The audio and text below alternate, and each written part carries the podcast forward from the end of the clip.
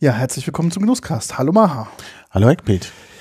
Heute ist der 2.11.2023. Wir sitzen im Phonodrom, aber diesmal nicht alleine, sondern wir haben einen Gast mit dabei und zwar der Thorsten. Hallo Thorsten. Hi, grüß dich. Thorsten. Vielen Dank für die Einladung. Ja, gerne. Thorsten, wie haben wir dich dann hier irgendwie aufgegabelt? Du standst jetzt nicht vor der Tür und hast jetzt um Einlass gebeten bei dem schlimmen Wetter, sondern du hast hier zwei sehr interessante Produkte auf dem Tisch und das Ganze bezieht sich ein bisschen auf das letzte Event, wo wir waren, auf dem Bar-Convent. Bar-Convent, ich lerne es noch, dem Bar-Convent. Und da habe ich am letzten Tag, bin ich an eurem Stand vorbeigelaufen und mich hat einfach das Design angesprochen und ich wollte eigentlich gar nichts mehr probieren und war eigentlich schon durch mit dem Tag. Und dann kam aber ein ganz netter Mitarbeiter von dir und hat mir was zu trinken angeboten und dann dachte ich mir, ach, das ist ja interessant. Das freut mich, da haben wir erstmal alles richtig gemacht anscheinend. Mhm. Genau, für uns war es der zweite Bar-Convent, bei dem wir dabei waren. Erstmal so ein bisschen was zu mir, ich bin Thorsten, ich bin einer der beiden Gründer von Ode. Ode ist Weinaperitif, wir kommen aus Berlin, wir produzieren hier in Berlin und genau, so viel. Ja, Ode Weinaperitif. Wie seid ihr denn auf die Idee gekommen, einen weiteren Aperitif zu machen? Es gibt da draußen, auf der Bar-Convent waren 627.000 verschiedene. Mhm. Natürlich keine mit so einem schönen Design oder andere Designs. Doch, die Designs waren teilweise sehr schön. Ja, das stimmt, das stimmt. Wie kommt man darauf denn, einen Weinaperitif zu machen? Das ist eine gute Frage, die werden wir sehr häufig gefragt. Das Ganze hat eigentlich so ein bisschen so ein halbes bis dreiviertel Jahr vor Corona quasi angefangen. Zusammen mit dem Stefan, wir wussten einfach, dass wir immer irgendwie was zusammen machen möchten und wir sind damals ganz plump, haben wir uns einmal in der Woche getroffen zum Essen, uns verabredet und hatten quasi immer eine Woche Zeit, wo wir quasi Ideen sammeln konnten und haben die uns dann quasi immer gepitcht. Das hätte wirklich alle sein können. Wir waren beide Designer davor. Wir wussten, wir waren jetzt nicht irgendwie unglücklich, aber wir wussten auf jeden Fall, es muss jetzt mal bald eine Veränderung her. Und ja, am Ende sind wir irgendwie ein bisschen beim Essen drauf gekommen. Also wir, es ist irgendwie ein bisschen komisch, fanden wir einfach so die Tatsache, dass man heutzutage, wenn man essen geht, wird man immer gefragt, mit was man denn am Abend eigentlich beginnen möchte. Mhm. Und ich finde, es ist halt eigentlich das wichtigste Getränk des Abends, weil das den Abend einleitet. Das entscheidet auch häufig, wo der Abend enden wird.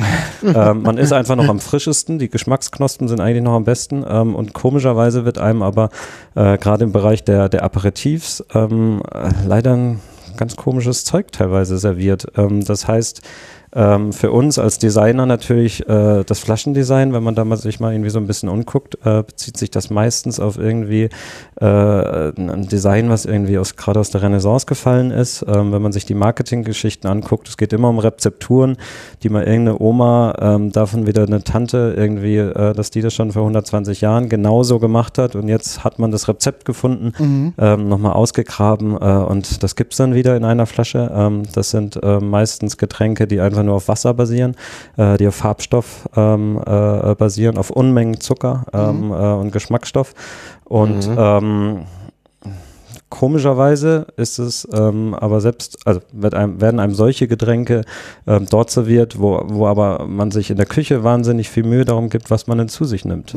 Also die ganze Kulinarik ist da weitaus weiter und fortgeschrittener als das, was wir eigentlich in einem Glas kriegt, man in einer Tüte Gummibärchen serviert. Okay. Und den Fakt fanden wir sehr konträr irgendwie, dass es halt selbst hier in Berlin, selbst in absoluten Sterne-Restaurants bekommt man dann einen Aperol-Spritz oft quasi serviert, wenn man danach fragt.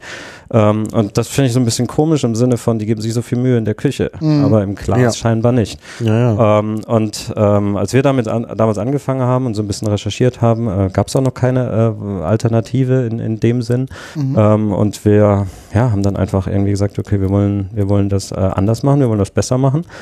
Da wir beide Designer sind und erst damals noch nichts anderes konnten, haben wir dann halt einfach uns das Ganze erstmal aus einer Designperspektive quasi angesehen, auch aus einer also Branding und dann so ein bisschen Marktanalyse betrieben und sind dann damit, ich komme ursprünglich aus Südwestdeutschland, sind dann zu zwei Winzern gegangen, die ich quasi noch von früher aus der Kindheit kenne und meinten eben, hier ist eine 160-seitige Präsentation, wir würden gerne ein Getränk machen, könnt ihr uns das herstellen? Und die waren aber alle so, ja, wir machen aber nur Wein und nach was soll es denn schmecken? Und wir waren noch damals, wir haben gar keine Ahnung, was das denn sein soll oder sein kann. Und dann meinten die immer zu uns, wir sollen das mal irgendwie ausprobieren und dann fing das Ganze an. Bei Stefan in der Küche haben wir angefangen, irgendwie rumzupanschen. Erstmals noch jeden Freitagabend. Das Ergebnis war natürlich immer super, weil wenn man mit Alkohol arbeitet, wird man irgendwann betrunken. Ja, und, das Ergebnis ist immer gut. Das Ergebnis ist immer super, bis man dann Samstagmorgens aufwacht, hat irgendwie so einen Schädel und vielleicht auch mal irgendwie Freunde probieren lässt, die einen dann relativ schnell wieder auf den Boden der Tatsachen zurückführen. Und ja, aber wir haben das immer weiter betrieben und haben einfach geguckt, wie schaffen wir es, ein neues Getränk zu entwickeln. Genau. Weil du gerade sagst, die hier in Deutschland, Berlin, gebe ich ja völlig recht, die Aperitivkultur ist nicht so hoch, aber es gibt ja bekannte Nachbarländer, die ja da einen ganz anderen Stellenwert haben. Ja. Habt ihr euch da mal umgeguckt, ausprobiert, euch dafür interessiert, wie das zum Beispiel die Italiener machen, die sind ja, oder die Franzosen, die sind ja beide da auch sehr, sehr stark, gerade in diesem Bereich. Genau, in diesem Bereich, aber dennoch, also fast alle dieser Getränke beruhen eigentlich so ein bisschen auf der gleichen Machart. Das sind alle Spirituosen, das heißt, sie haben mehr als 100 Gramm pro Liter Zucker, weitaus mehr, also 300, 400, 500 Gramm teilweise, viel zu süß, basieren alle auf Wasser. Außer wenn man jetzt halt in den Bereich bis Wermuts geht. Wir bewusst machen keinen Wermut, also die Kategorie ist ein Weinaperitif. Für mich, ich mag persönlich nicht so ein bisschen der Wermutgeschmack, es hat für mich immer, der Wermutkraut immer so ein bisschen was Nasses, Feuchtes und häufig werden da auch ja noch Dresdnerbrände zugesetzt, also es hat auch noch mehr so ein bisschen was Schnapsigeres, Alkoholischeres. Und sowohl Stefan als auch ich, also wir lieben den Effekt von Alkohol, aber wir sind beide nicht wir mögen nicht so den Geschmack von Alkohol. Dementsprechend waren uns auch viele Dinge dann einfach zu schnell zu alkoholisch. Also alles, was so ein bisschen oberhalb der 20, 22 Volumenprozent geht, wird dann halt auch gleich immer relativ schwer. Genau,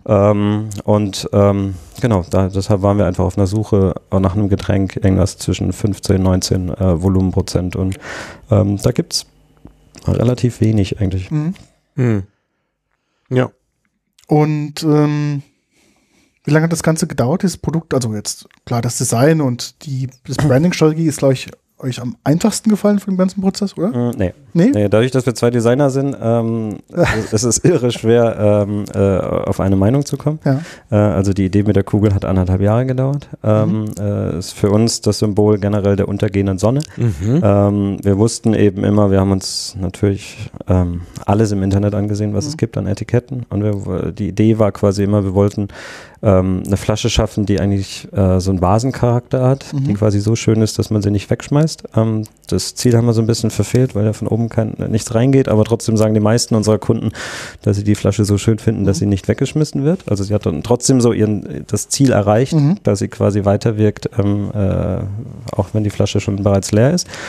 Und generell die Entwicklung, also wie wir halt vorgegangen sind, wir sind halt erstmal hier in Berlin auf Märkte, dann kam irgendwie Corona, das heißt, wurde ganz viel im Internet bestellt und haben dann einfach alle möglichen Kräuter, Rohwaren, Frischwaren etc. bestellt, die irgendwie spannend klangen, haben die anfänglich erstmal in einen Alkohol angesetzt und dann einfach geguckt, wie halt über eine gewisse Dauer Farbstoff und Geschmacksstoff extrahiert wird. Ja. Das kann man ein bisschen pushen durch äußere Faktoren wie Wärme. Oder Vakuum. Oder Vakuum oder Zeit. Oder genau. Gibt es ganz verschiedene Faktoren. Und wir haben das dann quasi alles angefangen zu digitalisieren, was unser großes Glück war, in dem Sinn, dass wir dann quasi immer wieder jeden Tag uns quasi getroffen haben, alle Stoffe probiert haben, das aber auch immer gleich alles notiert und digitalisiert, was auch heutzutage noch unser Glück ist, weil wir, wenn wir jetzt halt irgendwie nach einem Rohstoff suchen, der irgendwie pfeffrig schmeckt und grün ist, dann kann man da einfach digital in der Datenbank danach suchen und muss nicht erstmal wieder bei Null anfangen. Ja, und clever. Man wird ja immer betrunken. Es schmeckt ja nicht besser. Und genau, wir haben uns dann quasi so vorgearbeitet, haben dann erstmal irgendwie rausgefunden, gibt es Stoffe, die miteinander irgendwie funktionieren, gibt es Stoffe, die ähnlich lang brauchen, gibt es Stoffe, die gar nicht miteinander harmonieren, die dann aber auch, warum ist es dann aber auch so? Es gibt beispielsweise, also jeder Stoff hat eigentlich immer so einen absoluten, wir nennen das immer einen Sweet Spot, also wo quasi so der maximale Ertrag an Aroma und Farbe abgegeben wird, bevor das kippt, bevor dann so Gerbstoffe rauskommen, Trubstoffe etc., die man halt einfach nicht haben möchte. Und diesen Punkt haben wir quasi für jede Frucht oder Rinde oder Wurzel oder Botanical quasi für uns definiert. Und haben halt dann einfach geguckt, kann man das teilweise gruppieren?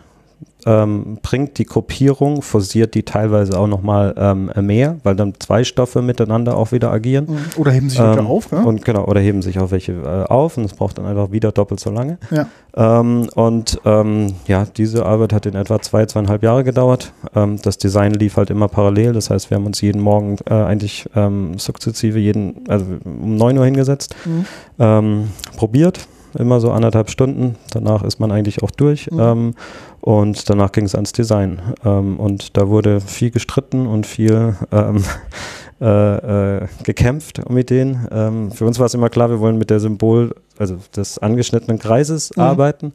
Es war halt irgendwie über 1,5 Jahre immer auf dem Etikett und in irgendeiner Nacht, und ich glaube, da war ein bisschen Alkohol im Spiel, ist dann irgendwann mal die Kugel hoch auf die Flasche gewandert. Und dann waren wir beide so, wow, das gibt's noch nicht. Es gibt keine andere Flasche, die so aussieht.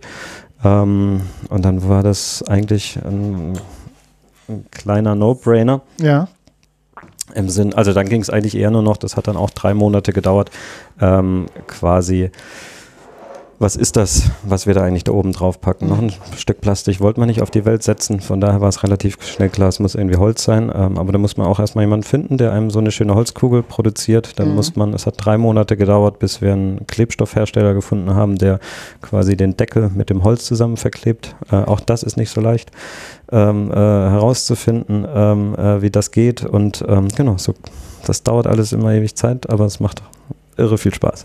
Ja, das kann ich mir vorstellen. Das heißt, ist so ein bisschen, wie soll man sagen, das ist so ein bisschen, man steigert sich dann da so rein. Ja, ja, genau. Das heißt, ihr habt 2019 begonnen oder irgendwie 2018? Genau, 2019, ja, im Sommer. Und habt ihr das fertige Produkt gehabt, wo sagt er, das ist es und jetzt gehen wir jetzt auf den Markt? Wie lange das? Genau, wir hatten eigentlich dann immer so relativ bald, also was heißt relativ bald, nach 2,5 Jahren, Freunde und Familie haben damals schon gesagt, wir sind verrückt, hatten quasi 3 fertige Rezepturen. Und dann ging es aber eigentlich so um eine Phase des Markteintritts, beziehungsweise auch generell dann halt darum, wie stellen wir eigentlich so ein Produkt her, kam da dann halt auch relativ schnell so dahinter. Natürlich haben wir verschiedene Lohnhersteller gefragt. Ja. Die waren halt alle so, wir können das für euch machen, aber wir müssen halt eigentlich dann so arbeiten wie alles andere auf dem Markt. Das heißt, mit pulverisierten Aromastoffen. Ja. Wir arbeiten nur mit frischen Rohwaren, mit echten Zutaten. Das machen wir auch heute noch. Also in der letzten Produktion waren es, glaube ich, knapp 4 Tonnen Zitronen, die wir alle mit der Hand geschält haben. Okay. Das dauert sehr lange, mit sehr vielen Menschen. Ja. Und da ging es aber dann auch erstmal, okay, wir brauchen dazu einen Ort. Wir sind ja jetzt nicht irgendwie Winzer und können da auf irgendeinen familiären Background irgendwie zurückgreifen, sondern wir haben quasi bei Null gestartet und haben dann im Gesundbrunnen quasi eine Produktionshalle erstmal für uns gefunden. Also ich glaube, allein das Finden hat schon ein Jahr gedauert. Und dann mussten wir die erstmal 3 Monate ausbauen, komplett sanieren, auf unsere quasi Machart auch hin. Da war davor irgend so ein Event-Typi drin und hat aber gar nicht so zu uns gepasst. Und jetzt ist das alles irgendwie auf neuestem Stand und es macht halt irre viel Spaß zu arbeiten. Da stehen jetzt halt sehr viele Tanks. Ja. Auch das war halt auch erstmal was, wir waren ja mal Designer und ja, jetzt haben wir da Tausende von Liter Wein liegen, Essenzen liegen, das mussten wir auch erstmal alles irgendwie erlernen, also die legt man ja sicher nicht da einfach nur so hin, sondern die Wein will ja auch maintained werden und das ist alles sehr viel Arbeit und das haben wir aber einfach knallhart so durchgezogen. Und genau, haben dann irgendwann im Herbst, wann war das denn, 2020, eine Flasche quasi auf Instagram mal gestellt, und waren dann also einfach so ein 3D-Rendering, so, das wird unser neues Produkt. Waren dann eigentlich sofort über Nacht ausverkauft. Echt? Krass. Der erste Batch war, ich glaube, innerhalb von fast 24 Stunden war der eigentlich irgendwie weg. Wie groß war der erste Batch? 1200 Flaschen damals. Also okay, krass. Ich muss aber auch dazu gestehen, es kamen halt Bestellungen aus ganz Europa und wir dachten halt damals noch, es gibt halt einen europäischen Freihandel und natürlich dürfen wir Alkohol nach Europa verschicken, bis dann uns irgendwann mal der Zoll darauf aufmerksam gemacht hat, dass dem nicht so ist, dass es eine Alkoholsteuer gibt, die in jedem Land quasi abgeführt werden muss. Da haben wir das quasi erstmal eingestellt, haben es trotzdem verschickt und haben dann einen zweiten Batch produziert, mit dem haben wir dann quasi noch Weihnachten gemacht, waren dann wieder sofort ausverkauft, haben dann nochmal einen dritten gemacht im Januar, war dann wieder gleich ausverkauft und dann waren wir eigentlich irgendwie so ein bisschen an einem Punkt, wo wir dann gesagt haben, okay krass, anscheinend gibt es hier irgendwie einen Markt, gibt es irgendwie eine Nachfrage, weil wir wussten das ja gar nicht, ob A, es nur uns eigentlich so gut schmeckt und ja, gibt es eigentlich einen Markt, gibt es wirklich eine Nachfrage nach so einem Produkt, weil wir sind nicht gar nicht von dem Bereich und das war ja eigentlich bis dato immer nur so eine Idee. Und genau, dann haben wir nochmal uns richtig zusammengesetzt, 3 Monate und sind nochmal quasi alle Produktionspläne durch und halt wirklich geguckt, wie können wir quasi so eine hohe Nachfrage erstmal irgendwie stillen, ohne dass wir uns auch selbst irgendwie umbringen von lauter Arbeit. Und genau, haben dann quasi ein kleines Team zusammengestellt sind seitdem nicht mehr ausverkauft gewesen. Okay. Bei ähnlich großem Wachstum. Also es läuft seitdem echt so aufsteigend. Und das ist irre. Also es macht einfach irre viel Spaß, weil wir jeden Tag was Neues machen. Meine Frau denkt immer, ich bin verrückt. Weil na klar hat man irgendwie davor deutlich leichter Geld verdient. Aber es macht einfach so viel Spaß. Es ist irre. Es ist unser Baby vorstellen. Und wir machen alles zum ersten Mal. Also sage ich halt wirklich immer, wir machen alles, was wir machen, machen wir zum ersten Mal. Wir haben keine Ahnung mit dem, was wir da machen. Das ist so geil. Es ist natürlich auch so, dass dass man ja jetzt nicht einfach nur bezahlt wird durch das Geld, was man verdient, sondern man hat auch noch die Anerkennung und das positive Feedback. Und ich denke, das ist sicherlich auch nochmal so ein extra positiver Aspekt, wenn man sowas macht. Total. Also vor allen Dingen, ich war fast 20 Jahre davor Designer und da kennt man dann nach 20 Jahren schon so seine Stellschrauben, wo man irgendwie weiß, das und das muss ich machen, dann gefällt es den Leuten. Dann kann man auch sehr leicht und gutes Geld verdienen. Natürlich ist immer noch sehr viel Arbeit, aber man hat das unter Kontrolle. Dadurch, dass wir beide gar nicht aus dem Fach kommen, ist halt jetzt natürlich die Anerkennung, also wenn wir irgendwie in einem Feinschmecker-Magazin oder sowas erwähnt werden, als absolute No-Names, also wir sind ja null vom Fach, wir bringen auch keine persönlichen Beziehungen, Strukturen etc. mit, wir sind da absolut, kretschen wir da in so eine Branche irgendwie rein, wo jetzt aber auf einmal so ein großer Aufschrei irgendwie herrscht, wer sind denn jetzt die Typen, wo kommen die denn her, weil wir kommen halt dann wie von der Decke gefallen. Und das ist halt einfach irre geil, wir sind die kompletten Underdogs, wir haben nichts zu verlieren, wir haben auch keine Investoren irgendwie drin, also wir sind auch niemandem eine Rechenschaft irgendwo schuldig, sondern wir machen nur das, also sonst wäre es auch nie zu dieser blöden Idee mit den Kugeln gekommen, die ja eigentlich also sehr teuer sind, ja, aber jeden Cent wert. Mhm. Und das kann man nur machen, wenn man zu 100% davon überzeugt ist, ja, und sich auch so das Verrückte beibehält. Und das geht nur, wenn man selber und alleiniger Entscheider ist. Ja. Mhm. Naja, aber das muss man dir als Designer ehrlich sagen, das Auge trinkt mit. Ja. Und hier ist man schon irgendwie angefixt durch das Aussehen. Ja. Aber jetzt haben wir so viel gesprochen, sollten wir nicht mal probieren? Wir sollten mal probieren. Also vielleicht müsstest du, also wir machen natürlich, wir haben ja ein Foto, ich habe auch gerade von Instagram ein Foto gemacht für Instagram, aber wir sollten auch beschreiben, wie das aussieht, denn wir haben ja auch Hörer, die nur zuhören. Die nur zuhören. Genau. Das jetzt nicht sehen. Ja, würdest du vielleicht selbst deine Flasche mal mit Worten, du bist ja Designer, kannst du am besten tun. Normalerweise mache ich das immer, aber ich glaube, ich würde jetzt dir gerne diese Aufgabe einfach mal übergeben. Es gibt also erstmal zwei Produkte, vielleicht muss man das vorab sagen. Genau. Ihr habt auch gleich mit zwei begonnen oder habt ihr erst eins gemacht und dann das zweite nachgeschoben? Wir haben erst mit dem ersten begonnen, das ist Bright Lemon. Das war für uns ein bisschen eine strategische Entscheidung, weil wir einfach hier aus dem Nichts kommen und dann wollte man nicht von Anfang an die Diskussion, ich mag jetzt den lieber oder den, sondern wir finden auch beide so stark, dass wir eigentlich die nicht in eine Konkurrenz zueinander stellen wollen. Wir haben den gelben, der Bright Lemon, ist quasi mit einer gelben Holzkugel, die in Bayern gedrechselt wird. Die dient dann quasi auch dem Verschluss, das heißt, wenn ich die drehe, wenn man mit dem Mikro ein bisschen näher gehe, dann ist sie quasi auch offen. Da ist einfach, der Verschluss ist dann quasi eingeklebt. Genau, das wunderschöne Produkt heißt Bright Lemon, basierend auf 7 verschiedenen Zitronensorten. Wir haben einfach rausgefunden, es gibt ja irgendwie mehr als 250 Sorten Zitronen. Die schmecken halt alle in sich unterschiedlich und schmecken alle irre. Und wie seid ihr jetzt an, wie viel habt ihr denn probiert, um zu sagen, die 7 sind's? Also, wo geht man da hin, zu sagen, du kannst jetzt nicht zu deinem Supermarkt um die Ecke gehen und sagen, ich gucke mir jetzt die 5 Sorten Zitronen hier an, danach geht's ja erst weiter sozusagen. Genau, da muss man lange forschen. Natürlich gibt's verschiedene Märkte, also wir sind halt beim Großmarkt gewesen, wir sind beim Bio-Großhandel gewesen. Dann kann man aber vieles auch im Internet bestellen. Dann hatten wir auch mal irgendwie privat einen Urlaub auf Sizilien gemacht. Dann nimmt man halt da sich mal noch irgendwie 2 Tage Auszeit, fährt halt da mal irgendwie hin.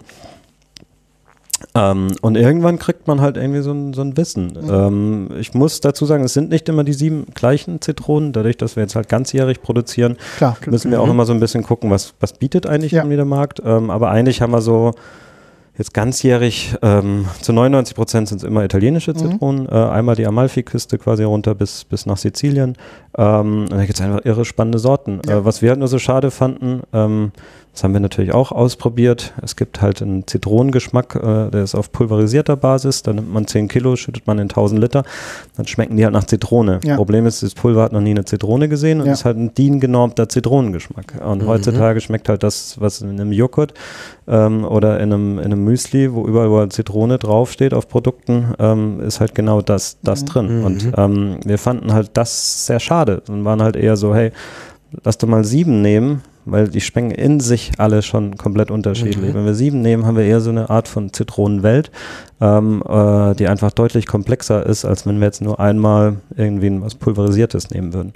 Dazu haben wir Pfirsich und Aprikose. Generell ist es ein Weinaperitif. Wir arbeiten mit dem Nico Espenschied zusammen, ist ein Winzer aus Rheinhessen, aus Flonheim. Und Nico hat für uns quasi, oder wir haben mit ihm zusammen einen Riesling entwickelt auf dem basiert quasi unser ganzes Getränk. Die Kategorie heißt Weinaperitif. Wie erwähnt, wir haben Pfirsich und Aprikose, das passt immer sehr, sehr gut zu einem Riesling. Das Bittere, was ihr gleich im Nachgang hier hinten schmecken werdet, das ist China-Rinde, die kommt aus Ecuador. Auch da nehmen wir natürlich nur die frische China-Rinde und nichts irgendwie Pulverisiertes. Dann haben wir noch Enzianwurzel mit drin, kommt aus Frankreich. Und dann gibt es so ein bisschen mediterrane Kräuter, das heißt wilder Thymian, Rosmarin und ein Hauch von Meersalz. Hat jetzt so, wie es in der Flasche ist, hat es 18,5 Volumenprozent.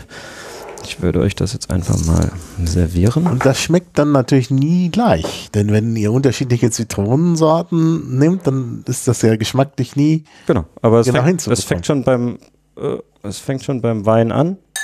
Ja, das auch. Natürlich. Der Wein hat auch immer ein bisschen unterschiedlich. Und dementsprechend, klar, das ist ein Naturprodukt. Schreibt ihr ein Produktionsdatum drauf, dass er sagen kann, pass auf, im Jahre 2022, die Abfüllung im Mai hat mir viel, viel besser geschmeckt als die im Dezember. Noch ein bisschen mehr. Also, kommt der Ausgleich. Muss noch fahren, darum. Du kannst mir sparsam. Genau. Ich schenke mir auch was. Ja, bitte. Also das riecht so tatsächlich, also erstmal ist es dunkelgelb, also schon golden, würde man glaube ich nach dem DSET-Standard sagen. Es ist klare Flüssigkeit. In der Nase, finde ich, kommt der Enzian bei mir sehr stark durch und damit die Zitrone. Hat das sofort den Anschein eines Aperitifs. Genau, und im ersten Anruf mit diesem starken Enzian Geruch habe ich so ein bisschen das Gefühl, so irgendwas, das ist irgendwas Altes, wie du vorhin schon sagtest, seit 120 Jahren. Naja, es kommt mir so ein bisschen auf wie so ein bisschen, es könnte ein Wermut sein. Ja, genau, ja. Wenn man nur dran riecht. Ja. So, oder so ein Neupra, sowas in der Art. Mhm. Aber im Geschmack ist es, finde ich, erstmal sehr schön, so ein bisschen ölig auf der Zunge. Ja. Und man merkt, ja, den leichten Alkohol merkt man auf jeden Fall. Mhm. Und dann entwickelt sich so ein bisschen das Zitronenaroma so langsam auf der Zunge. Und im Abgang merke ich so leicht die Kräuter. Dann kommt das Bittere. Genau, wird China-Rinde. Und das ist auch anhaltend. Ja, sehr lang anhaltend. Ja, das ist deutlich da zum Schluss. Also die China-Rinde ist es wirklich gut rauszuschmecken. In der Tat, es kommt erst dieser Zitronengeschmack und dann das kräuterig, dann bitter. Genau, dann kräutig und dann das die am Anfang gar nicht. Ja, das hatte ich auch. Und vor allem, es riecht ganz anders, wie es schmeckt, finde ich. Weil diese Enzian-Note, die habe ich kurz bevor die China-Rinde kommt. Aber die, finde ich, in der Nase ist viel, viel präsenter. Ich habe mittendrin, ich weiß nicht, ob ich mir das einbilde, wir müssen noch mal ein bisschen. Genau. Ja, wir haben noch. Ich habe so einen Umami-Effekt. Ja, also wir haben das schon, das ist schon ein bisschen designt, das Getränk. Ja. Und es sind schon alle Nuancen, sind da ganz bewusst gesetzt. So. Ist für uns wie so eine Salatsoße, irgendwie so zu erzeugen. Und es muss der ganze Mund muss bespielt werden. So, bei allen unseren Getränken ist das eigentlich immer so. Da setzen wir sehr großen Wert drauf. Also wir gehen halt nicht irgendwie nur auf die eine, also häufig werden wir verglichen, in Anführungsstrichen, mit irgendwie einem Limoncello, der halt einfach nur auf Zitrone, Wasser, Zucker irgendwie geht und dann Vollgas. Das ist uns irgendwie zu simpel. Irgendwie ein bisschen zu zu also das ist hier deutlich komplexer. Also ein ganz komplexer Geschmack. Wie viel muss da draufstehen, ne? Wie viel Zucker drin ist? Ne? Nee, müssen wir nicht draufschreiben. Achso, ich dachte. Du hast ja gesagt, bewusst Zucker runter. Doch, ja. Wie viel Zucker ist denn da drin? In etwa 135 Gramm. Also fast ein Drittel von den gängigen Kollegen, die auf dem Markt sind. Genau, ja. Und ich finde, dass es dem sehr gut steht. Also ich finde, ich vermisse gar nichts an Süße. Das kommt, glaube ich, durch den... Ist auch nichts an Süße. Genau, also ist wirklich komplett... Also ich finde, es ist auch süß. Ich meine, klar, 135 Gramm ist schon... Also was ich jetzt nicht so rausschmecke, ist der Riesling. Also ich hatte jetzt so ein bisschen vielleicht noch so ein...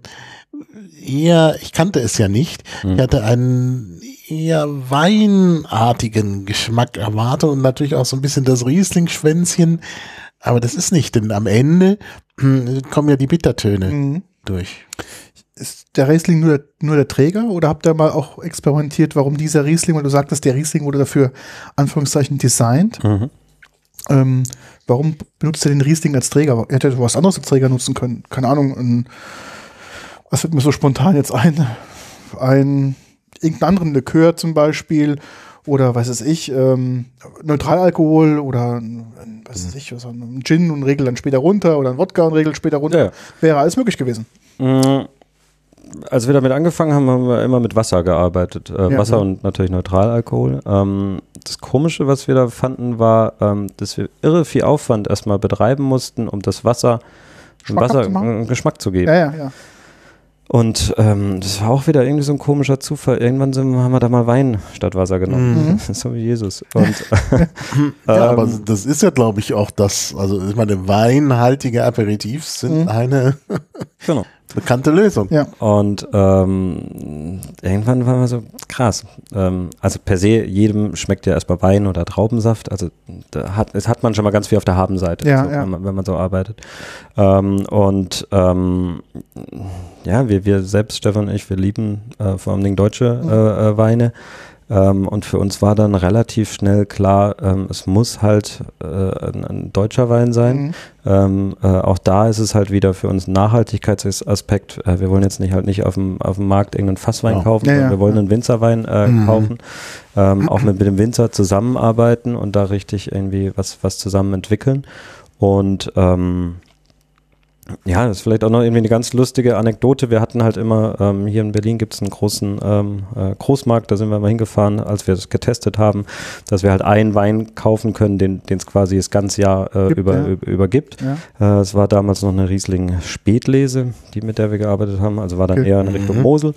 Mit der wir quasi experimentiert haben, und als wir dann quasi fertig waren, sind wir auf eine Webseite gegangen, die heißt Junge Winzer oder kenn ich. Und da sind wir einfach nur eigentlich mehr oder weniger nach dem Bild und dann auf der Webseite passen die zu uns, passen die nicht zu uns, haben dann quasi 15 Winzer aus Pfalz, Rheinhessen und so ein bisschen Mosel-Gegend noch uns quasi rausgesucht, haben die angeschrieben, haben gesagt, hier, guckt mal, wir haben ein Experiment vor. Wir wissen nicht, ob es klappt, aber wir würden euch mal gerne kennenlernen, mal gerne was zeigen. Sind dann quasi runtergefahren für eine Woche, haben dann wie so eine Tour gemacht und haben dann, ich hatte mega Angst vor dieser Woche, weil ich dachte, die jagen uns vom Hof, weil wir sind halt da hingefahren, also guck mal, hier sitzt dein Wein, hier sind unsere Essenzen aus Berlin, jetzt schütten wir es zusammen, jetzt probieren wir. Und das Spannende war wirklich, von den 15 Winzern waren 15 dabei, die gesagt haben, es schmeckt irre geil, da wären wir sehr, sehr gerne mit dabei. Und wir konnten uns dann quasi so den passenden für uns aussuchen. Das ist dann eigentlich schon relativ schnell auf den Nico gefallen, weil der einfach das Getränk sofort verstanden hat. Er per se niemand ist, der eigentlich was trinkt, was oberhalb der 15 Volumenprozent liegt, aber da meint er, das schmeckt richtig gut. Da wäre er gerne dabei. Und ja, Riesling ist einfach eine mega spannende Weinsorte, die einfach ganz viel mitbringt, auf der wir aufbauen können. Auf jeden Fall. Bleiben wir kurz zum Riesling. Ich muss jetzt weiter bohren. Euer Thema, der Riesling Design, was ist denn das jetzt an, was muss ich mir jetzt vorstellen? Ist es jetzt für euch eine spezielle Riesling-Pflanze, ein spezielles Gebiet, wo es angebaut wird? Was macht ihr mit dem Riesling anders als den Riesling, der normalerweise in seinen Flaschen verkauft? Der ist so ein bisschen fruchtsüßer quasi ausgebaut, als jetzt sein normaler Riesling, den er quasi in der Flasche anbietet. Ja, das ist eigentlich schon mehr oder weniger sein. Das heißt, das ist sozusagen von der Frucht her das Gleiche, bloß er baut in dem Keller halt anders aus. Genau. Okay, jetzt verstanden. Ja. Jetzt, okay. Und eine höhere Fruchtsüße heißt also auch dementsprechend, ist es schon der Zuckeranteil, der als auch hier in dem Getränk jetzt vollkommen drin ist, oder ist es der Zuckeranteil, den er noch oben drauf setzt? Also da kann man in etwa, also der Großteil kommt eigentlich direkt schon aus dem Wein. Okay. Aber natürlich müssen wir immer ein bisschen nach. Natürlich, klar. Ich hätte jetzt gesagt, also weil du hast vorhin gesagt, 135 Gramm pro Liter, Milligramm pro Liter, da muss man ja schon dann fast in die Beerenauslese gehen oder in die Trockenbeerenauslese, und ich glaube nicht, dass Nico so häufig Glück hat, dass er das Risiko eingeht, das auch zu südlich für Trockenbeere-Auslese zu machen und die dann quasi euch zur Verfügung zu stellen. Okay, habe ich verstanden. Okay, cool. Und genau, Weinbasis war stehen geblieben und das Thema Riesling. Habt ihr das auch mit anderen Rebsorten bzw. mit anderen Weinen probiert? Ja. Also, keine Ahnung, was war jetzt auch wir haben fast alle deutschen Weine durchprobiert. Aber mit dem Riesling war das auf jeden Fall immer so am frischendsten. Ja, ja, genau. Riesling ist natürlich schon sehr erfrischend. Ja. Und ich glaube, der Riesling, also Riesling allgemein gewinnt auch, wenn man da noch Massen macht. Ja, ja. Die Basis ist nämlich sehr gut, hat einen gewissen Säureanteil dabei, der auch, den du auch brauchst bei einer Spirituose, um das irgendwie auch ein bisschen auszubalancieren. und natürlich die Rieslinge auch an sich geschmacklich sehr komplex auch daherkommen und nicht so einfache Weine sind. Gell? Das heißt, man kriegt dann automatisch schon relativ viel Komplexität auch. Ich weiß nicht, wie das mit den Essenzen ist, wenn man hinzufügt, aber ich denke, da ist der Riesling auch sehr gut empfänglich dafür. Ja, die Unterschiede waren deutlich. Mhm. Okay, gut. Jetzt habt ihr jetzt quasi das Produkt dann auf den Markt gebracht, habt es verkauft und wann kam dann quasi die rote Flasche oder das Gegenstück? Vielleicht ganz kurz, hast du schon was zur Flasche und zum Design gesagt? Noch gar nicht, gell? Ja, das war ja eigentlich, so haben wir angefangen. Genau. Du bist immer der was zur Flasche zum Design sagt. Genau. Dann mache ich das jetzt mal kurz, weil Thorsten hat sich ja quasi jetzt hier geschickt aus der Affäre gezogen. Es ist also erstmal Füllinhalt sind 0,5 Liter. Ist es eine Standardflasche, was ich hier in der Hand habe? Oder ist es auch irgendeine besondere Flasche? Das ist eine ganz besondere Standardflasche. Eine ganz besondere Standardflasche. Das ist immer sehr gut, weil Flaschenthema, gerade bei Spirituosen, ist ja auch wohl die letzten Jahre ein großes Problem gewesen. Das heißt, ihr habt euch bewusst auch für was Besonderes entschieden. Also die Flasche ist erstmal braun, 0,5. Geht relativ, sage ich mal, sieht fast aus wie so eine Pille, würde ich sagen, mit oben dem Ausfluss Nupsi drauf, der halt auch relativ breit ist. Jetzt hast du gerade so einen Standard-Ausleerer mit reingemacht, beziehungsweise so einen Portionierer. Und 0,5. Aber warum die Flasche in dem Design? Warum hätte man nicht irgendwas nehmen können? Das ist jetzt, glaube ich, nichts Standardmäßiges. Ja? Also nicht standardmäßig, was gängig ist. Also wenn ich jetzt in die Regale gucke, erinnert so ein bisschen an eine große Medikamentenflasche. Genau, finde ich auch. Mhm. So ein bisschen, ja. Ja.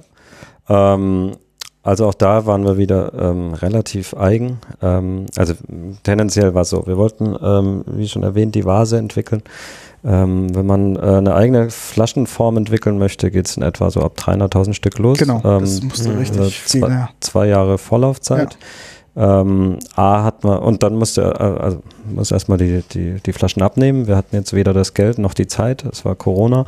Von daher war uns relativ klar, okay, wir müssen einfach eine Standardflasche nehmen. Standardflasche eben aber wieder mit der Vase ist halt relativ schwierig zu generieren, quasi, dass wir so einen Aha-Effekt haben.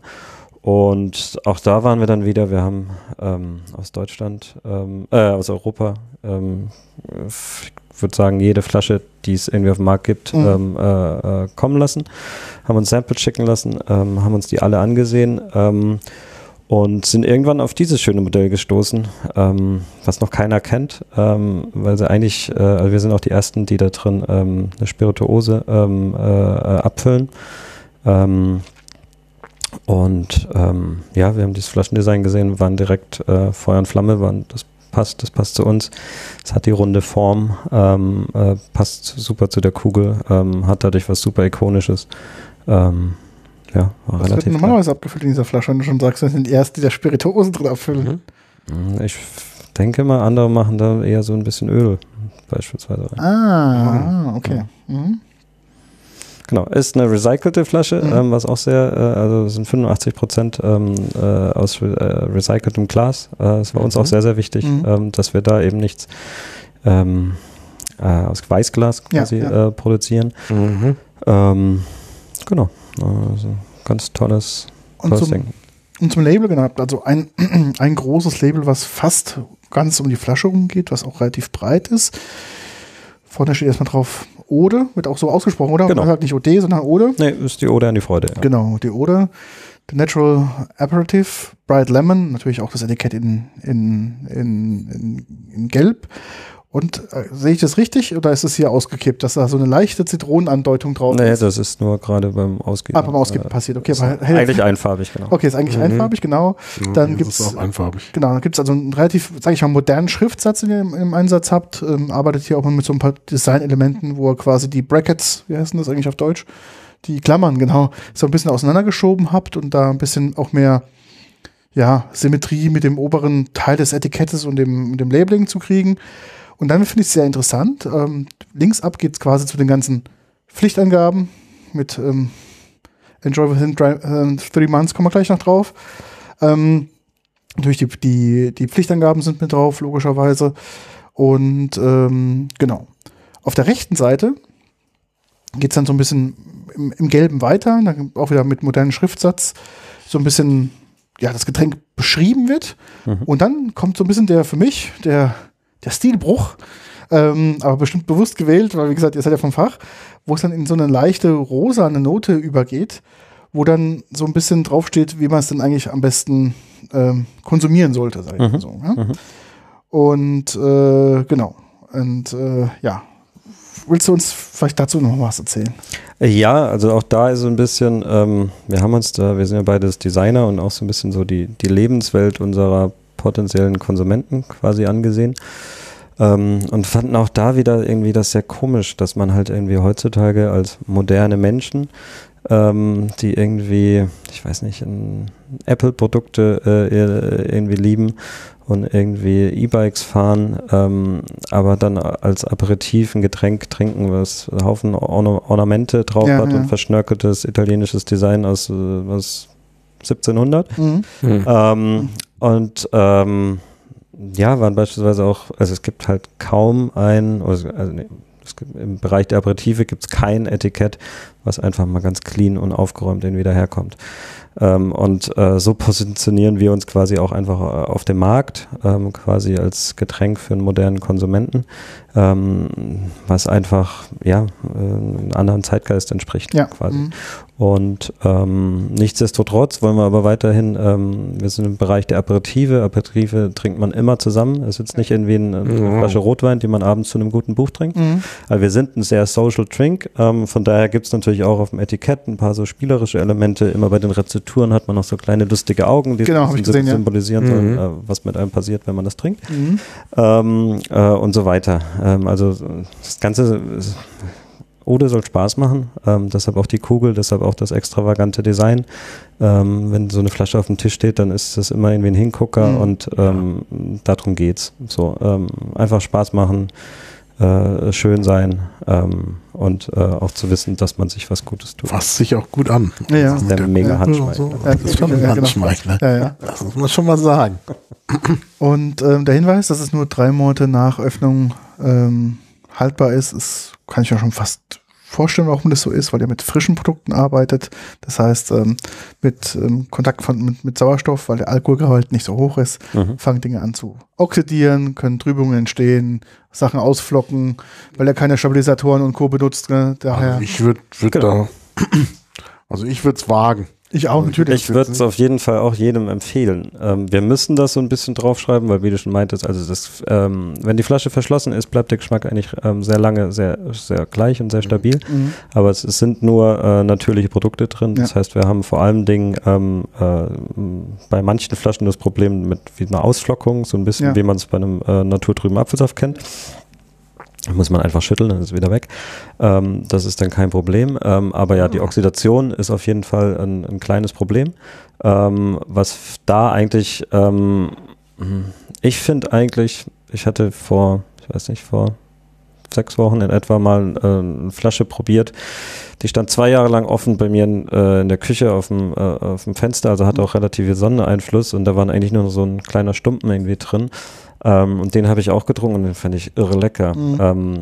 Weil durch den erhöhten Zucker- und Alkoholgehalt ist es halt nicht normal, wie normalerweise bei einem Wein, dass es fast zum Essig wird und ungenießbar wird, sondern es passiert was ganz Spannendes. Es ist eigentlich fast wie eine Fassreife, die dadurch irgendwie entsteht. Ja. Und das schmeckt ganz, ganz lecker. Und deshalb geben wir einfach vor, 3 Monate garantieren wir gleichbleibenden Geschmack, was immer das bedeutet, weil wir eh mal alle anders schmecken. Danach kann es halt sein, dass es ein bisschen nachdunkelt, dass es einfach sich verändert. Ja, klar. Ja, bei mir ist tatsächlich was im Glas, was ein bisschen aussieht wie Weinstein. Bei mir auch. Ich hatte gedacht, das war vielleicht das Glas, was nicht sauber war, aber dann habe ich gedacht, das sind frische Gläser, die ich genommen habe. Und da sehe ich auch so ein kleines bisschen, wie soll ich sagen, eine Ablagerung, so ein bisschen Weinstein. Guck mal hier, was siehst du? Hm. Ja, stimmt, ja. Genau. Also, wie gesagt, ist jetzt nicht schlimm. Also, mich stört das ja überhaupt nicht. Das ist doch ein Qualitätsmerkmal. Soll es auch gesund sein. Mhm. Ja, es zeigt zumindest, dass kein Kupfer im Einsatz war. Ja, genau. Ja, auch da, also wir haben keinen Bio-Wein, wir sind auch nicht bio-zertifiziert. Wir kaufen dort Bioware, wo wir es wollen oder auch müssen. Bei Zitronen, dadurch, dass wir nur die Schalen verwenden, müssen wir Bioware verwenden. Ja. Bei allem anderen, wo es Bioware auf dem Weltmarkt angeboten wird, kaufen wir Bioware. Es gibt Produkte wie eine China-Rinde, die wird einfach nur konventionell hergestellt. Genau. Unser Winzer arbeitet nicht nach Bio-Standards, arbeitet aber eigentlich weitaus drüber. Ist halt nur so ein bisschen immer die Frage, möchte man die Zertifikathandel quasi betreiben oder nicht. Hatten wir auch schon bei uns in den Folgen, dass es halt, um da sich zu verbiegen, um dieses Label zu kriegen, muss man halt überlegen. Ja, er will es nicht und dementsprechend, der Wein kommt eigentlich sehr unbearbeitet daher. Mhm. Gut, dann Lemon. Haben wir jetzt das Thema, glaube ich, bearbeitet. Mhm. Jetzt werden wir mal überlegen, was kam dann danach? Warum dann ein zweites Produkt? Der Ruby kam eigentlich ein bisschen zu spät, in dem Sinne, den haben wir letztes Jahr am 2. Dezember gelauncht, wo viele dachten, das sei unser Weihnachtsgetränk, weil natürlich auch eine rote Farbe hat. Die rote Farbe steht aber eigentlich eher für das Getränk. Ist aber genauso ein Sommer- und auch Wintergetränk wie der gelbe auch. Generell denken auch immer alle Menschen, oder nicht alle, aber viele tendenziell Aperitif sei so ein Sommerthema. Gar nicht. Nö, kann man immer trinken. Also weil du sagst, Aperitif trinkt man nicht alleine. Jetzt oute ich mich hier vielleicht als Gewohnheitstrinker. Aber ich habe zu Hause immer 1 bis 2 Flaschen Dubonnet vorrätig, mit dem man also ganz exzellenten Highball machen kann. Und ich könnte mir vorstellen, dass es so ein bisschen in die Richtung geht. Und im Sommer habe ich auch sozusagen im Anschluss an den berühmten Porto Tonic habe ich ja auch entdeckt, dass Dubonnet eine wunderbare Ergänzung ist zum Tonic. Mhm. Weil das unterschiedliche Bitterarten sind. Denn beim Dubonnet kommt das Bittere ja aus der China-Rinde und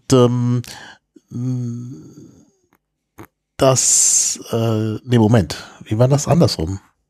Nee, stimmt, ist beides China-Rinde. Ist aber trotzdem lecker. Jetzt habe ich mich vergaloppiert. Nee, es ist trotzdem lecker. Also kann man schon mal trinken und das ist ja auch, das ist ja ähnlich wie hier mit wenig Alkohol. Kann man dann schon mal noch trinken. Ja, auf jeden Fall. Nee, für uns war der gelbe wirklich so unser Terrassengetränk. Ich sage immer, je nach Lifestyle kann man das eigentlich gut morgens ab 9.30 Uhr nichts falsch machen. Leicht ansitzen, keine Termine. Ja. Genau. Der rote ist ein bisschen was Anspruchsvolleres. Heißt Ruby Wood. Wie der Name schon sagt, basiert auf Holz. Hat eine ganz eigene hölzrige Note, wie man es eigentlich auch sonst nicht irgendwie von anderen Produkten her kennt. Unsere Idee war einfach so ein bisschen, auch hier mal wieder zu gucken, wie schaffen wir es,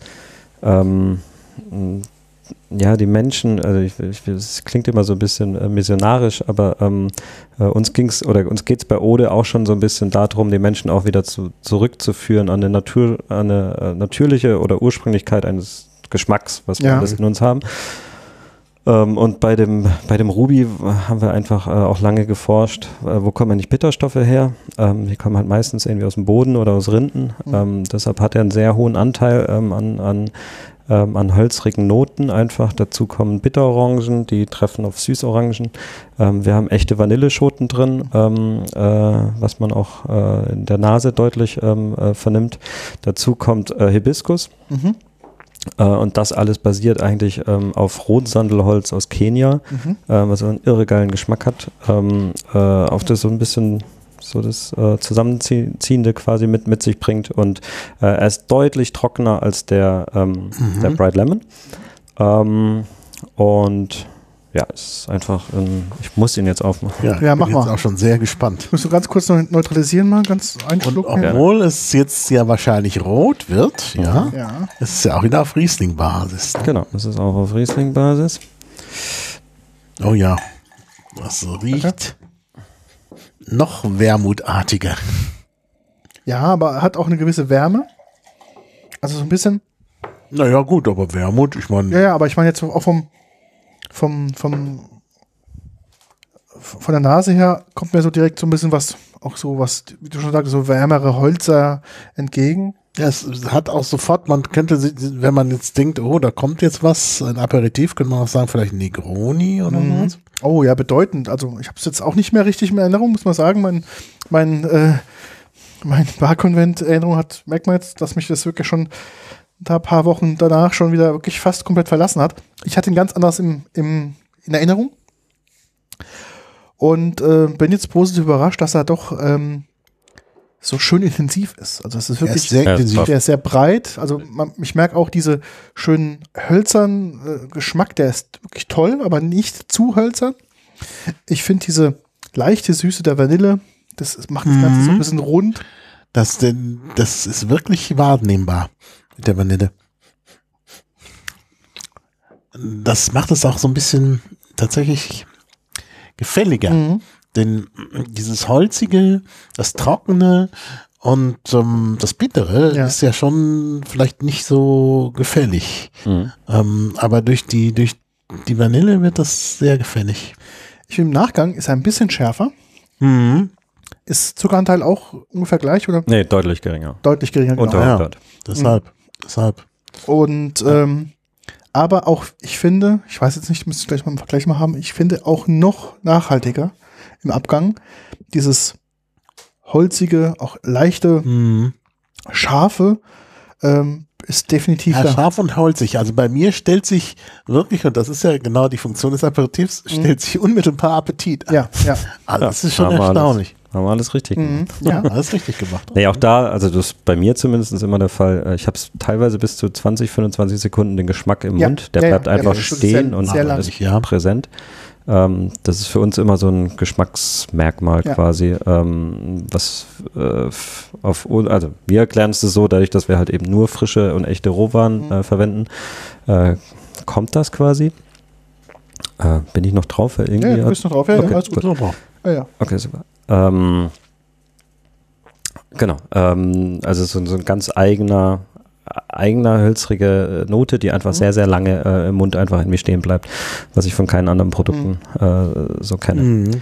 Das Spannende hier ist, deshalb habe ich jetzt einfach mal eine Flasche handelsüblicher Schweppes bekommen, genommen, wenn ich da einmal... Ja klar, wir hätten... Darf ich? Natürlich darfst du, wir können es auch gleich mal im Vergleich machen, weil wir haben hier ein kleines Potpourri an Tonics auch da. Dann habt ihr das alles, weil ich war in 2 Läden auf dem Weg und es gibt an Tankstellen anscheinend kein Tonic mehr. Okay. Was mich gewundert hat. Wir arbeiten normalerweise immer mit einer Marke zusammen. Aber Tonic. Ich habe es auch nicht mehr in die Produktion geschafft. Das Spannende ist wirklich, wenn ich hier einfach einen Schluck drauf gebe, dann wird es halt sehr aperitivig. Durch den Zucker wird eigentlich, ich finde immer, es wird fast wie so eine Kirsche. Ja. So süßkirschig. Und es ist ein ganz anderes Getränk. Also ich beschreibe es immer so, pur erinnert es mich von der Geschmacksarchitektur oder Struktur wirklich fast an eine Art von Negroni, obwohl wir alkoholtechnisch deutlich niedriger sind. Ja, ja. Es hat wirklich so Ecken und Kanten, hat so was Ruppiges. Ja. Und jetzt eben durch den Einsatz von Tonic haben wir ein ganz anderes Getränk. Eigentlich saß man gerade eben in der Bar, wo irgendwie dunkle Möbel stehen, vielleicht noch Zigarre geraucht wird, eine Kroni serviert und jetzt sind quasi die Wände weggefallen und ich sitze wieder auf der Terrasse. Jetzt ist wieder und ich habe ein sehr leichtes, sommerliches Getränk, was einfach irre lecker schmeckt. Als ich mich vorhin vergaloppiert hatte, wollte ich von einem anderen Getränk sprechen, nämlich eins, was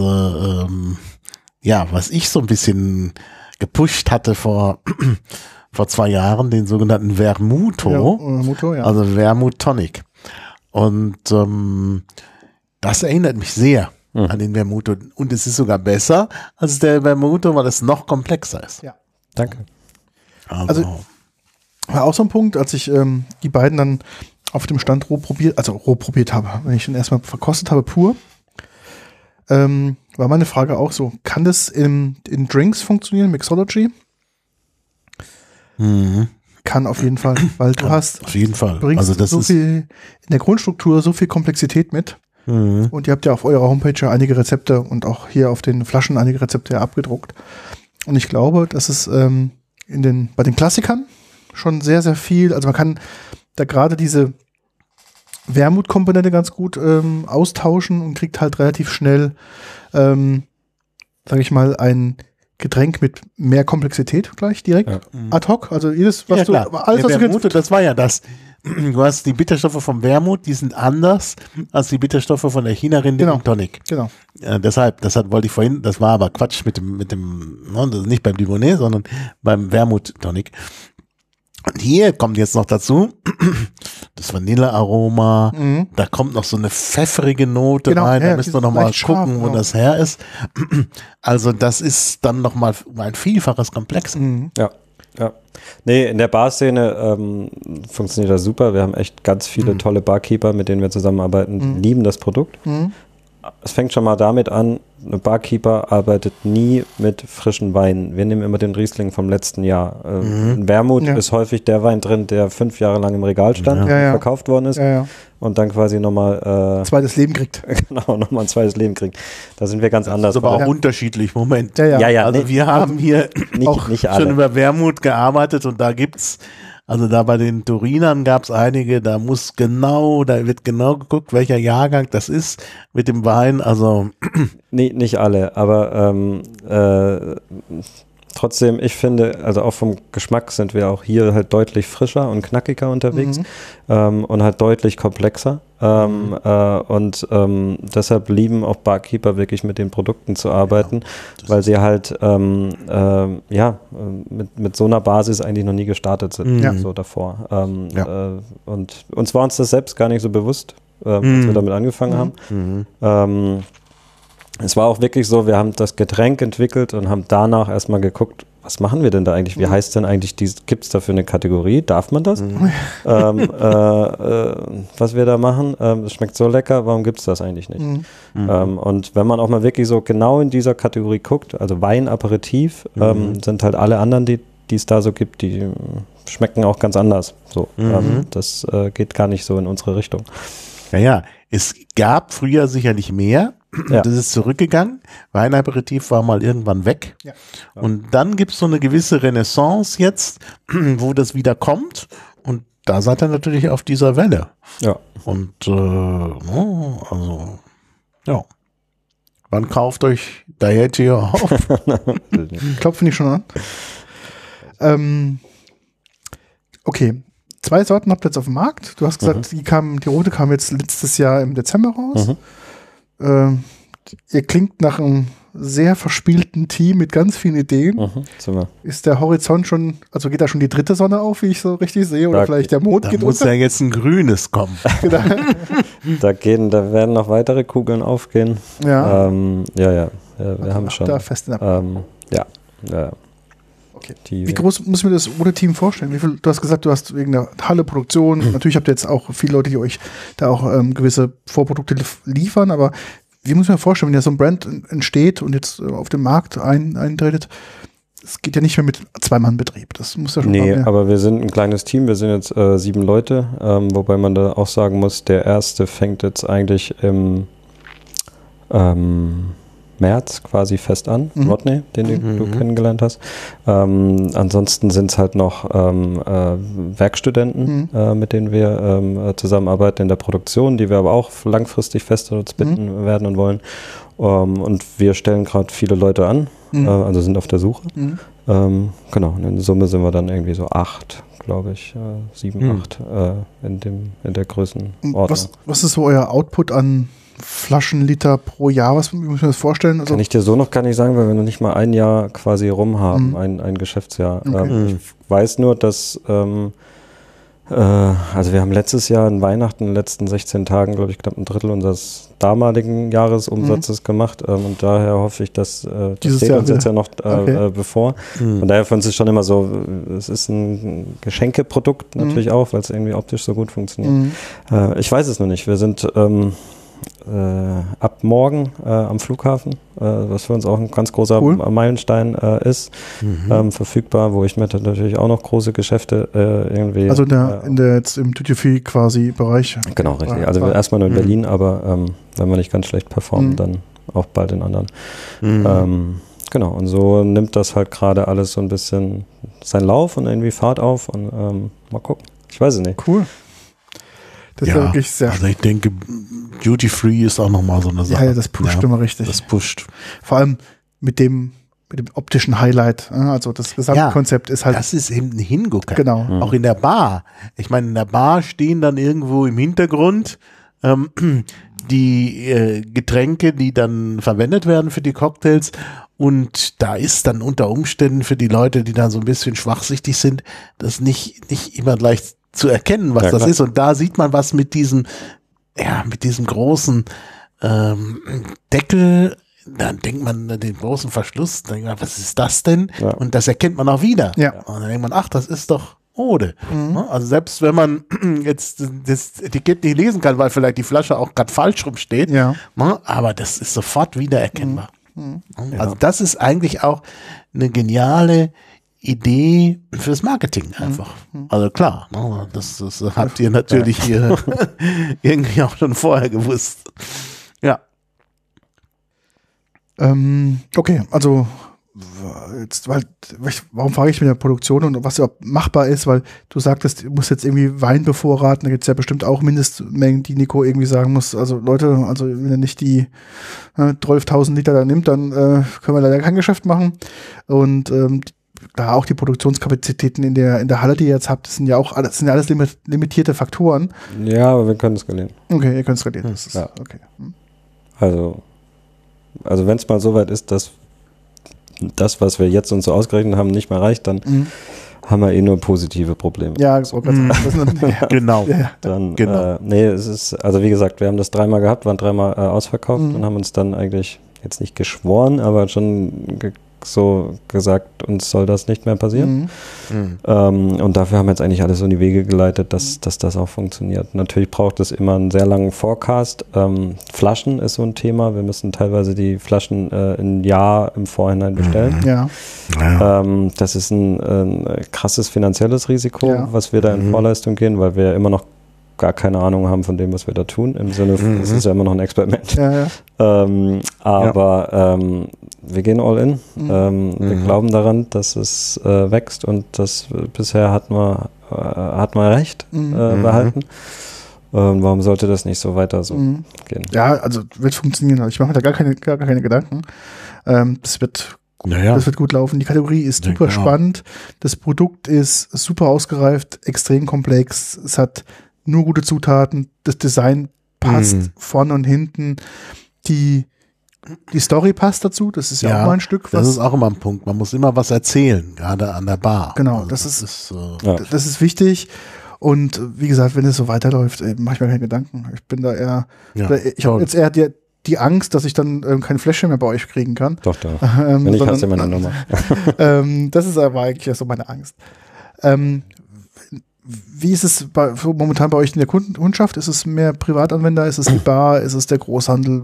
Wie ist denn so momentan strukturiert? Also wenn du sagst, auch in der Bar funktioniert es, habt ihr auch größere Gebinde oder ist es dann wirklich Einzelflaschen oder wie muss ich mir das vorstellen?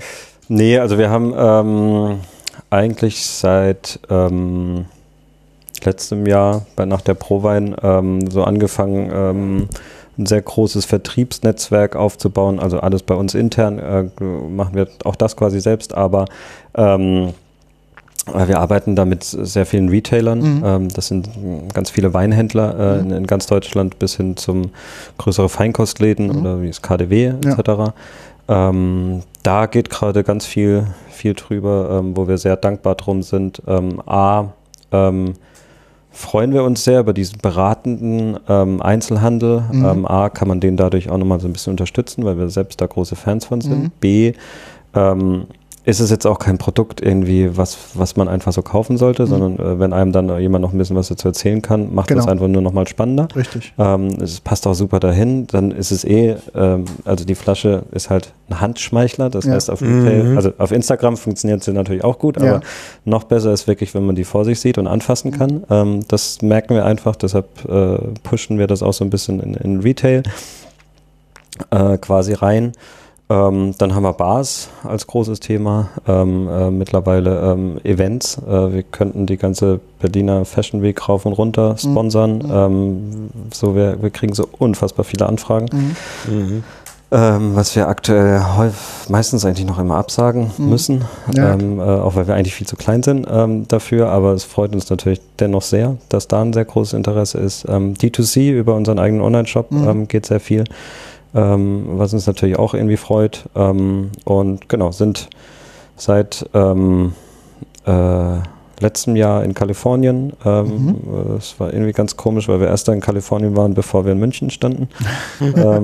Auf der ProWein meinst du jetzt? Irgendwie ganz schnell. Nee, also in Kalifornien sind wir, also wir haben einen Händler oder einen Importeur in Kalifornien. Bevor wir einen Händler quasi in München hatten. Ganz komisch. Sind jetzt in Dänemark gelauncht. Ich hoffe, dass dieses Jahr noch Schweden und Norwegen mit dazukommen. Haben quasi ein eigenes Lager in Dänemark. Und genau, dann kommen noch ein paar andere Länder Anfang nächsten Jahres dazu. Und ja, so.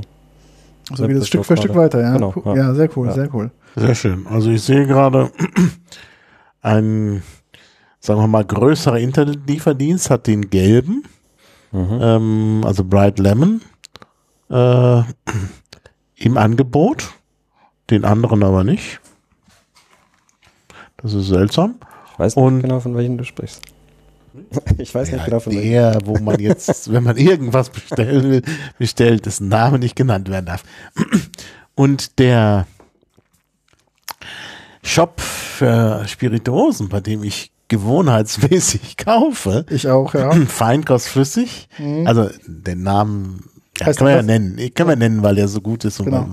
Also Bannecke Feinkost flüssig hat es nicht im Angebot. Ja, also ich habe auch, mein erster Klick war auch erstmal. Das war auch mein erster Klick. Bannecke. Einfach Bannecke Feinkost flüssig. Und er hat ihn leider noch nicht im. Da muss was geschehen. Denn er kriegt morgen einen Anruf. Ja, auf jeden Fall. Denn ich meine, also mir geht es wirklich so. Was Bannecke nicht hat, da überlege ich dann nochmal.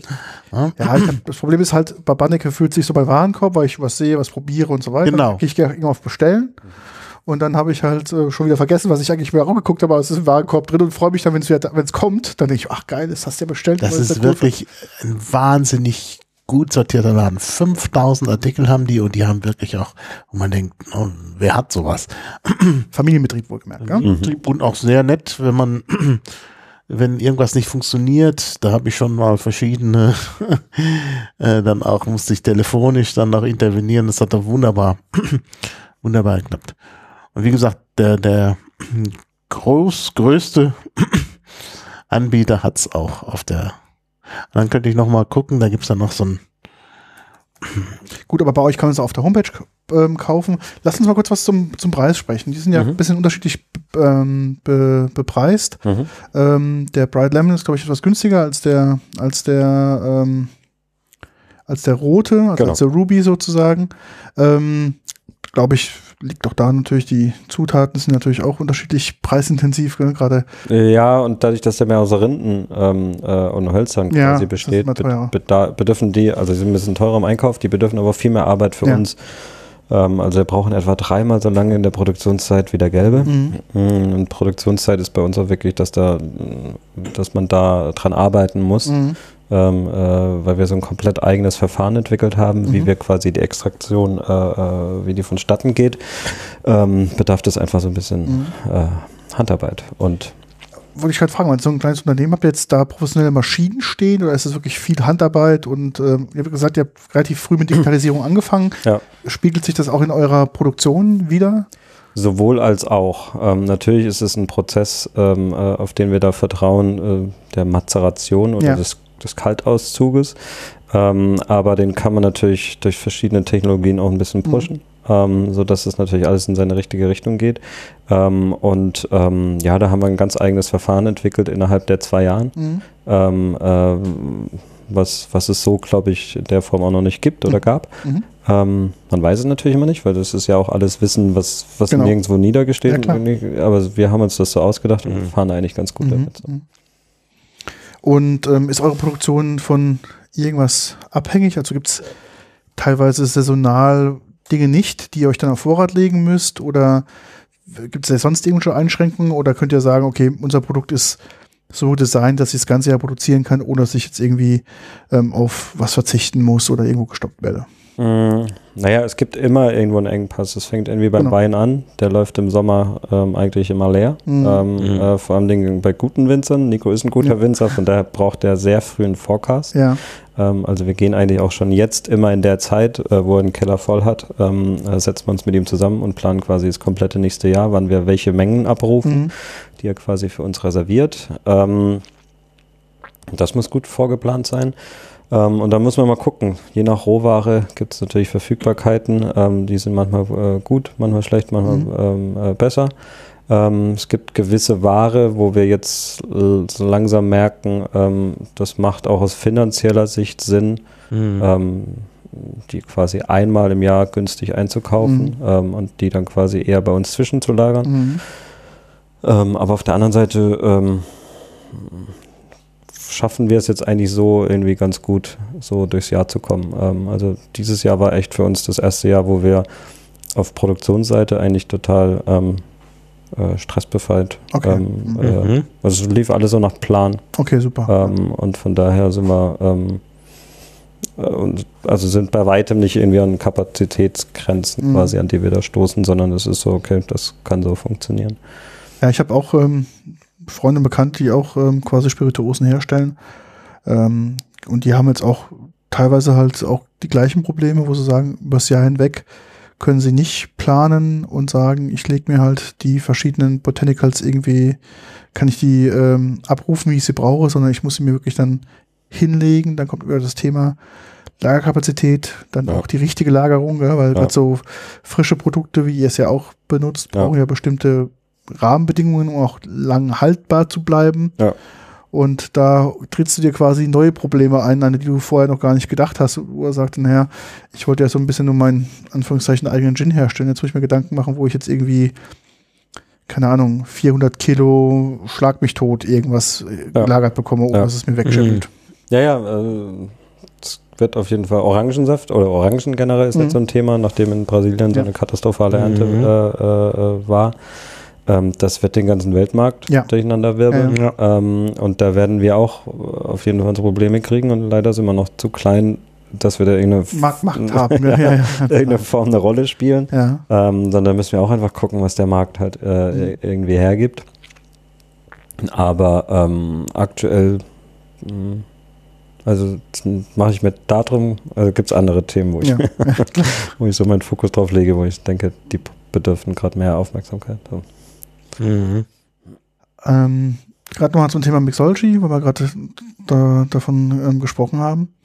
Gibt es einen Ode Signature Drink, wo er sagt, okay, das ist, wenn man es jetzt nicht pur genießt, jetzt on the rocks oder wie auch immer, wo er sagt, ey, das ist damit passiert oder das ist der Vorzeigedrink, damit kann man Ode irgendwie am besten der breiten Masse als Mixology-Drink vorstellen? Oder habt ihr da einen bestimmten Barkeeper, der sagt, hey, der hat euch mit dem Drink so einen geilen Drink kreiert, den ihr jetzt irgendwie besonders hervorheben wolltet? Ja, haben wir. Also wir haben mit verschiedenen Barkeepern verschiedene Drinks entwickelt. Für den Hausgebrauch würde ich beim Gelben immer den Spritz empfehlen. Das heißt, mit allem, was bubbelt, macht irgendwie Spaß. Sekt, Prosecco, Schaumwein, bis hin zum Champagner. Damit waren wir jetzt auch schon dreimal, glaube ich, KaDeWe an der Champagnerbar. Funktioniert dann relativ simpel, aber gut. So. Ich selbst mag persönlich eigentlich gar keinen Tequila, aber es gibt eine Margarita-Variante von dem Gelben. Die schmeckt irre lecker. Das ist eine Wucht. Das finde ich wirklich das spannendste Getränk. Der rote Ruby, auch wieder so für den Hausgebrauch einfach mit Tonic und einem Haufen Eis. Das ist eine Wucht. Muss ich persönlich echt auch ein bisschen aufpassen, so, weil er mir persönlich selbst irre lecker schmeckt. Aber auch da gibt es irgendwie Sauervarianten. Es gibt den Negroni, es gibt, da haben wir auf unserer Webseite auch, ich glaube, pro Drink irgendwie 12 verschiedene Rezepturen. Ich finde den in der Sauervariante noch ganz spannend. Aber dann muss dann jeder so ein bisschen selbst.